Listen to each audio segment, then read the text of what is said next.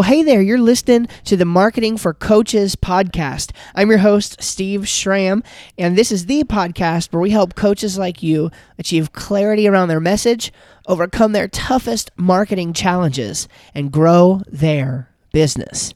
The primary way that coaches gain new business is through referrals. And that's probably just something that is not going to change. It really just depends on how people are finding you. Over time, it may be such that your digital marketing efforts are outweighing many of the other kinds of efforts that you do. But as you continually improve your customer satisfaction ratings and you help more happy customers, your business is going to pretty naturally grow through a, referral sort of mechanism that kind of happens on its own. There are ways to structure it intentionally, yes, but for the most part, this happens on its own and it is a beautiful thing. So, I want to share with you just a quick four step process here that I use in my business that I think will be helpful for you as well on how to get more coaching business referrals. The first thing you have to do is deliver, right? So, you have to actually deliver a product that is worth being referred to. Now, in some cases, the product you might be tempted to think is you. I recorded a video on this recently on our Coach Marketing 101 YouTube channel. And the fact is that the product is not you. The product is the transformation which you help your clients to achieve. And you have to deliver on that transformation in a way that is worthy of being referred to. So, yes, people are ultimately referring to you, but what they are referring is the the uh, the opportunity to have the same transformation that they had. So make sure you are delivering on that. Deliver on the promises that you make to your prospects to help them achieve the transformation that you think you can. The second part there is to devote. You really have to devote time and attention.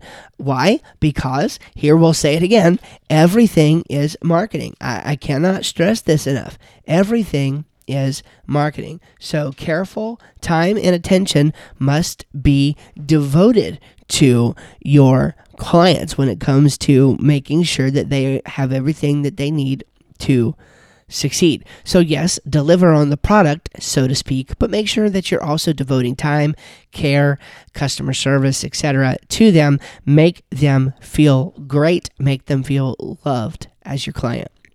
Thirdly, debrief.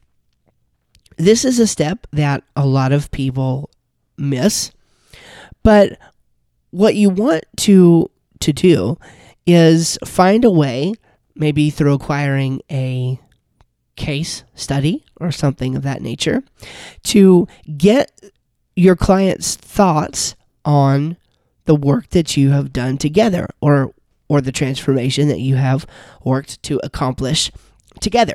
Now, you know, my business is web design and marketing and things like that.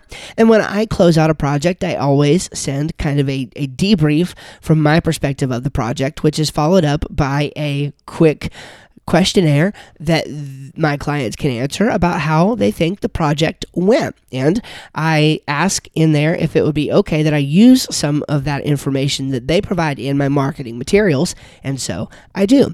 And I use that to create the case studies that you'll see on our website at coachmarketing.co. You'll see case studies on there, and they were, for the most part, created using that exact system.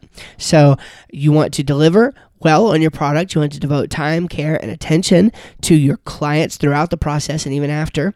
You want to debrief, so you want to make sure that if you are closing out the relationship or that you're closing out a particular uh, um, um, phase of the relationship or season of the relationship, etc., that you are debriefing appropriately and gaining whatever ground you can from the perspective of getting some referrals there. And then you simply want to dare to ask for them.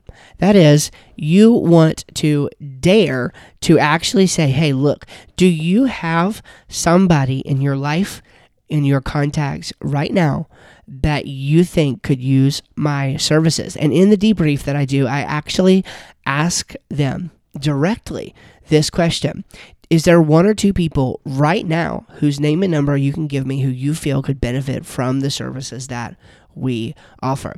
Is this bold? Absolutely. Absolutely.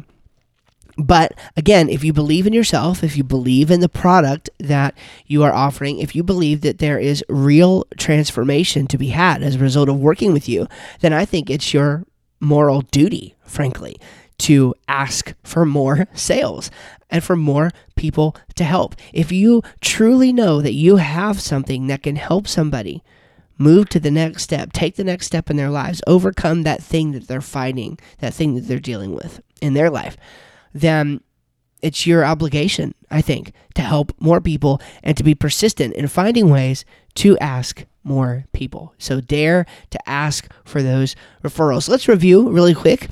First, you deliver. Make sure you are delivering on your transformational product, whatever that is. If you're a coach, you're in the transformation business, right? Make sure you're delivering. And then you devote, make sure you devote time, care, and attention through customer services uh, um, processes and things of that nature.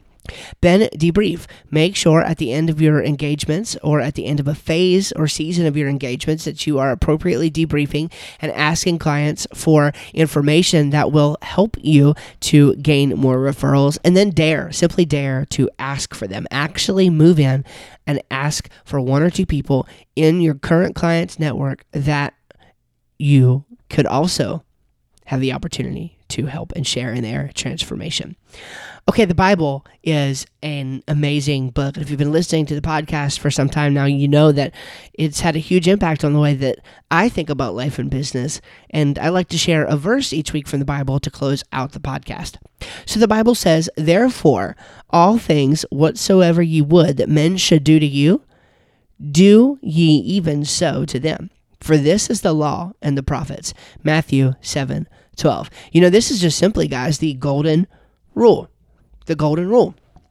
And it's rooted in biblical truth, it's rooted in human psychology. The fact is that if you want to be treated well, treat others well. In your business, if you want to be treated well, treat others well. And what a perfect way to close out our episode on business referrals, on coaching business referrals.